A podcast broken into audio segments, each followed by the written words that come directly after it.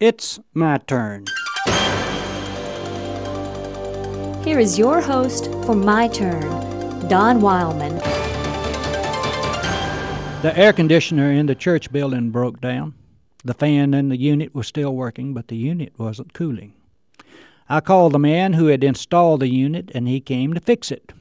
Checking it out, he discovered that the gas had leaked from the unit, causing the trouble. The unit was checked out very close in an effort to find the leak. However, no damage in the unit or the pipes could be found.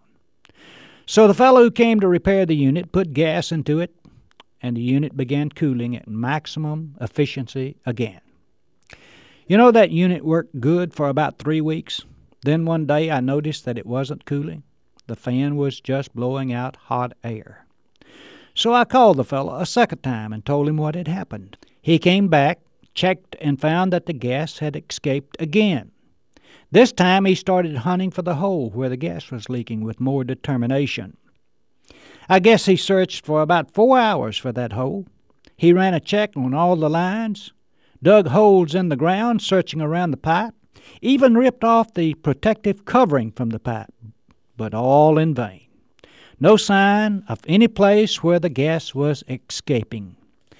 He took out a container of gas, hooked it up to the unit, and began to fill the pipes again the unit began cooling. He knew it was a leak, but he couldn't find it. The fellow applied the pressure to the unit. He ran the pressure to nearly twice what it should be. He was putting a terrific strain on the equipment. Finally, with the pressure greatly increased, he found the hole. It was so tiny that even a straight pin could not fit in it. It was such a tiny hole but it was responsible for the failure of the unit. It did just as much damage as a hole ten times its size. Hmm, it just took a little longer. A fellow once asked me if there were degrees of sin. That is, is one sin worse than another? You see, this fellow was guilty of what we commonly call a little sin. It was no major thing, and most people simply ignored it. He was, in effect, pointing his finger at those who committed more serious sins. He was hoping, of course, to excuse his minor sin. Well, there is degree in sin. Not all sin is as great as other sin. Stealing a dime could hardly be classified as serious as killing a neighbor. So, in one way of thinking, the fellow who asked the question was correct. His sin wasn't as great as that of some others. Now back to that air conditioner. It wasn't the size of the hole which caused the damage, it was the hole.